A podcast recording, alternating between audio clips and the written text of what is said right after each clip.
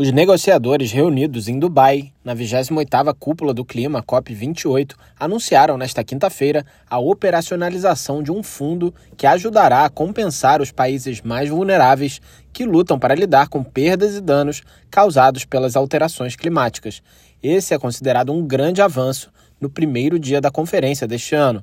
O secretário executivo da ONU para Mudanças Climáticas, Simon Steele, disse que as notícias de hoje sobre perdas e danos dão um começo promissor a esta conferência. Em conversa com jornalistas, ele afirmou que todos os governos e negociadores devem aproveitar este impulso para alcançar resultados ambiciosos em Dubai.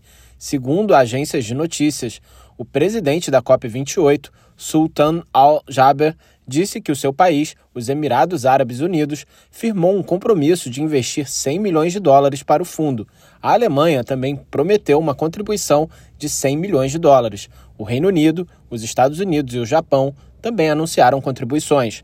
O fundo é uma exigência de longa data das nações em desenvolvimento, que estão na linha de frente das alterações climáticas e que têm de arcar com os custos da devastação causada por fenômenos meteorológicos extremos, cada vez maiores, como secas, inundações e subida do nível do mar. Após anos de intensas negociações nas reuniões anuais da ONU sobre o clima, os países desenvolvidos ampliaram o seu apoio à necessidade de criação do fundo no ano passado, durante a COP27, em Sharm el-Sheikh, no Egito. Na abertura da conferência, Steele disse que estamos engatinhando e avançando muito lentamente para encontrar as melhores respostas para os complexos impactos climáticos que estamos vendo. O evento acontece em Dubai, nos Emirados Árabes Unidos, no campus da Expo City, que foi decorado com árvores e vegetação para a ocasião. São esperados mais de 70 mil participantes.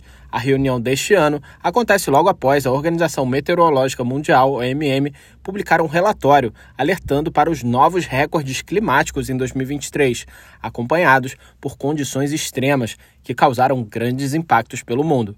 Da ONU News em Nova York, Felipe de Carvalho.